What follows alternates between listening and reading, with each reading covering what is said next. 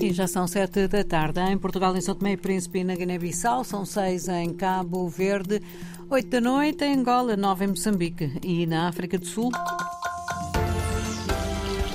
Conferimos agora as notícias desta sexta-feira, edição de António Simões.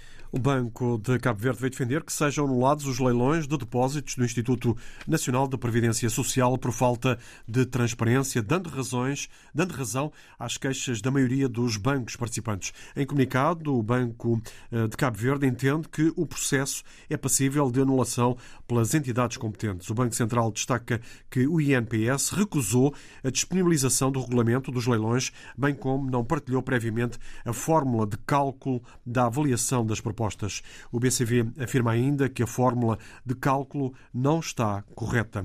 O governo Tomé reiterou hoje que eh, não vai ser possível concretizar o aumento salarial exigido pelos professores que iniciaram eh, uma greve geral por tempo indeterminado. O ministro Tomé das Finanças, Ginésio da Mata, foi perentório afirmar que neste ano não haverá aumento de salário para ninguém.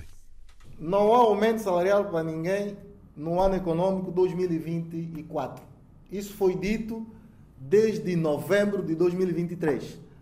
E fizemos questão de reunir as centrais sindicais, que queremos ser parceiro do governo nesses aspectos, e explicamos. Agora, é como disse aí, tudo que vem depois disto não parece que seja algo sério.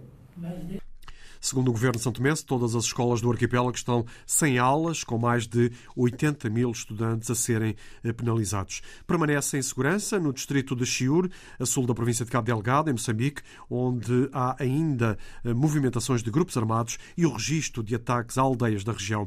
Perante o agravar da crise humanitária no norte de Moçambique, a Agência das Nações Unidas para os eh, Refugiados, o Acnur, demonstra uma profunda preocupação.